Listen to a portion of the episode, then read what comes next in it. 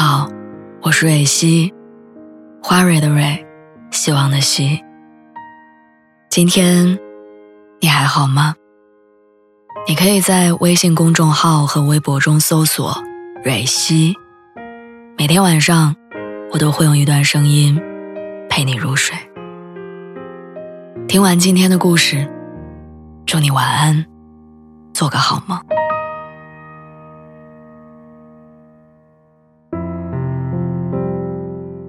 你说，这世上有从一而终的爱情吗？或者说，当你的爱情被生活磨得索然无味之后，当你遇到了更好的人，你会如何选择？世人总是把爱情粉饰成美好的童话，可是爱情逃不开现实，更逃不开人性。我曾经非常相信，真正的爱情是不存在同床异梦的。但自从我结婚之后，才知道爱情跟现实一样，并不是无瑕的乌托邦，它也会被新鲜所吸引，被人性所影响。当爱情把新鲜耗尽之后，生活只剩下毫无悬念的雷同，感情似乎变成了一场反复放映的电影，即便它有再精彩的剧情，也变得毫无悬念，期待全无。就好像我还没起床就知道他一定会放哪首歌洗澡，我不用多看一眼就知道他今天穿了什么颜色的袜子上班，不用细想就知道他肯定会在7:15的时候开门回家。一切好像都是那么的寡淡无趣，日子是，人也是。所以有时候我也会想，如果这时候有一个更新鲜的存在闯入我的生活当中，就算我有崇高的原则约束，心里也不免会有些许期待。就像人在口渴的时候不会嫌弃白开水无味，而当生活中只剩下白开水的时候，眼前突然出现了一瓶可乐，想不为所动就很难。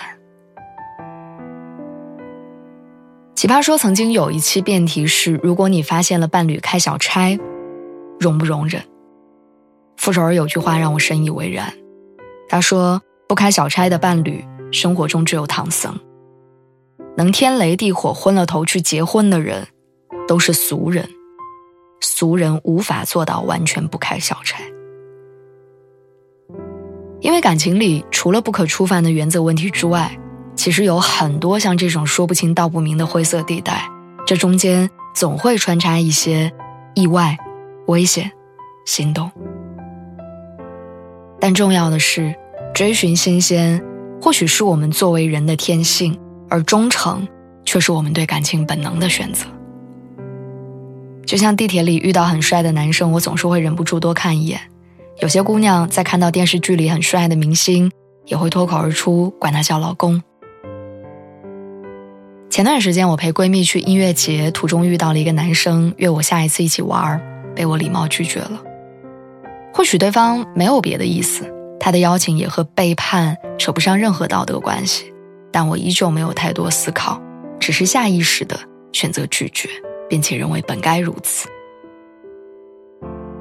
感情中我们总是会不可避免地遇到一些精神小差的时刻，这是我们无法泯灭的人性和自我精神中的小小娱乐。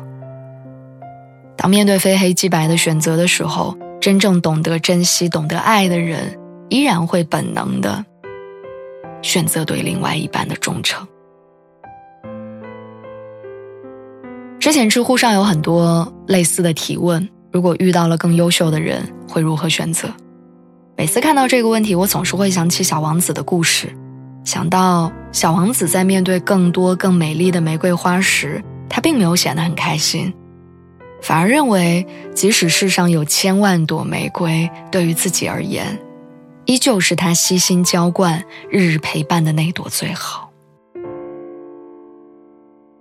因为从零开始去适应一个人，再去磨合出彼此合适的相处模式，经历过的人知道那有多难。电影《马加列与大卫前度》当中的那段话说，每一对细水长流的恋人都经历过同床异梦的阶段，白头到老，同携白首，不是传说，而是一个励志的故事。要开花结果，最重要的是要有耐心。所以感情或许会逃不开现实，也逃不开人性，它总有会变淡的那一天，但心底里的深爱却